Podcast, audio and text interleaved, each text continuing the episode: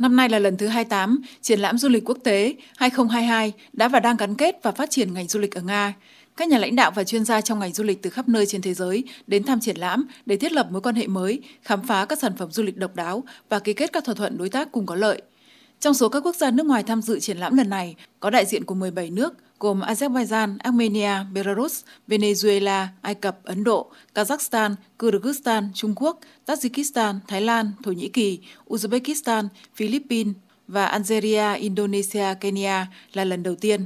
Bên cạnh đó, còn có hơn 60 chủ thể của Liên bang Nga, bao gồm Cộng hòa Buryatia, Cộng hòa Tatarstan, Cộng hòa Karelia, Cộng hòa Dagestan, các tỉnh Kamchatka, Altai, Krasnodar, Moscow, Rostov, Kaliningrad, Tuymen, Irkutsk, Saint Petersburg và những vùng khác. Mặc dù số lượng các quốc gia nước ngoài không nhiều bằng năm trước, nhưng số lượng các chủ thể của Nga tham gia triển lãm năm nay tăng hơn và họ mang đến giới thiệu những sản phẩm du lịch đặc sắc ở mỗi địa phương. Tất cả tạo nên một bức tranh đa sắc màu hấp dẫn về du lịch, văn hóa ở các chủ thể của Liên bang Nga rộng lớn. Năm nay, trong điều kiện Nga đang bị áp đặt các lệnh trừng phạt, hơn 30 nước châu Âu đã đóng cửa không phận với Nga và các chuyến bay quốc tế đến và đi từ Nga của các hãng hàng không nước này đã tạm dừng. Dự kiến, các nước châu Á như Thái Lan, Trung Quốc, Việt Nam, Indonesia có thể nhận được sự quan tâm, lựa chọn nhiều hơn của du khách Nga. Cô Nazesda Eben, giám đốc trung tâm phân tích Profi Travel cho rằng, trước đại dịch COVID-19, Việt Nam là điểm đến nổi tiếng đối với du khách Nga. Đây thực sự là một điểm đến hàng đầu.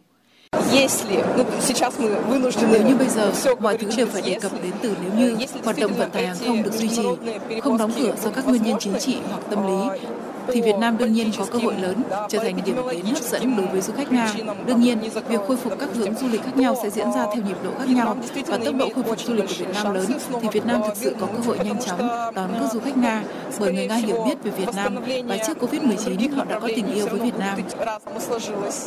Chuyên gia này cũng lưu ý rằng do các biện pháp trừng phạt, các loại thẻ thanh toán quốc tế khác đã bị dừng hoạt động. Thẻ MIR, thẻ thanh toán nội địa bằng tiền rút của Nga, được chấp nhận thanh toán ở Việt Nam là một yếu tố quan trọng cho du khách Nga. Cô Tatiana, một khách tham quan triển lãm, có bạn từng sống và làm việc ở Việt Nam, chia sẻ về mong muốn của mình. Chúng tôi nghe nói ở đây rất tuyệt vời, vì vậy chúng tôi hy vọng vào việc mở cửa lại sau Covid và các chuyến bay được tăng thêm.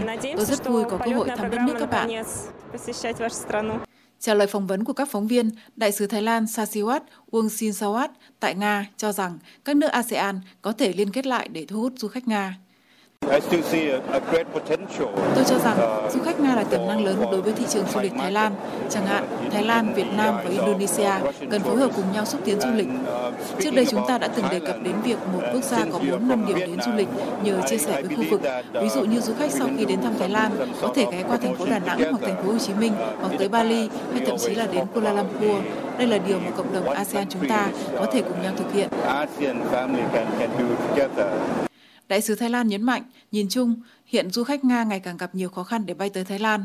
Mặc dù vậy, vẫn có một số hãng hàng không thực hiện tuyến Moscow-Bangkok như Qatar Airways hay Emirates.